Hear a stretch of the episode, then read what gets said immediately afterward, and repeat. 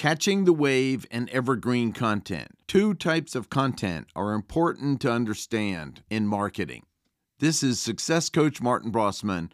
Evergreen content means it's going to be relevant for a long time. And this is also important to have some of this held back. If something happens and you need to get that content out, you can put that into the feed in your marketing.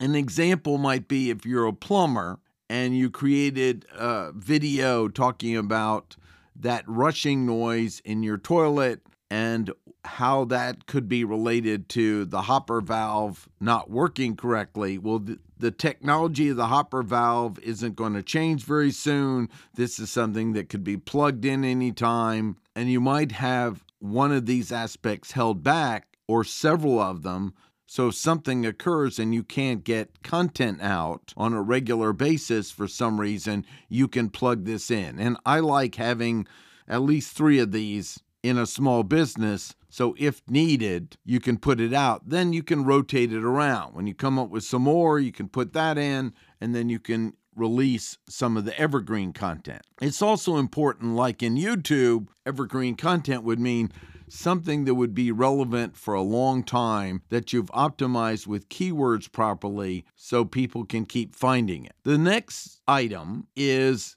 catching the wave, and that's a term I've used, and that's where something happens in the news and you have something to say about it that you think is very important. For example, this week we have Hurricane Ian heading towards Florida. So if you're a a independent weather person and you had something that you see the other weather people aren't addressing, you would want to create some content that references Hurricane Ian and then what that content is, showing your unique insight into what's going on.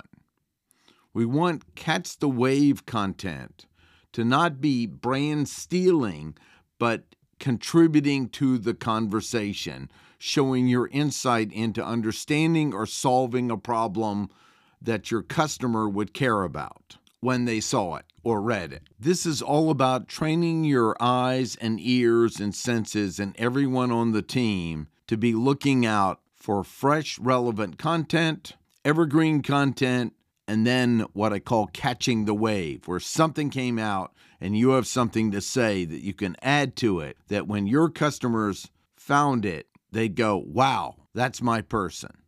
This is Success Coach Martin Brossman. If you found value in this podcast, please share it with three people. And if you want to reach me, you can email me at martin at martinbrossman.com. Make sure to reference the word podcast and which show you're talking about. To learn more about my success coaching, go to coachingsupport.com. And if you're hearing this in the area where the storm's hitting, stay safe. Have a great day.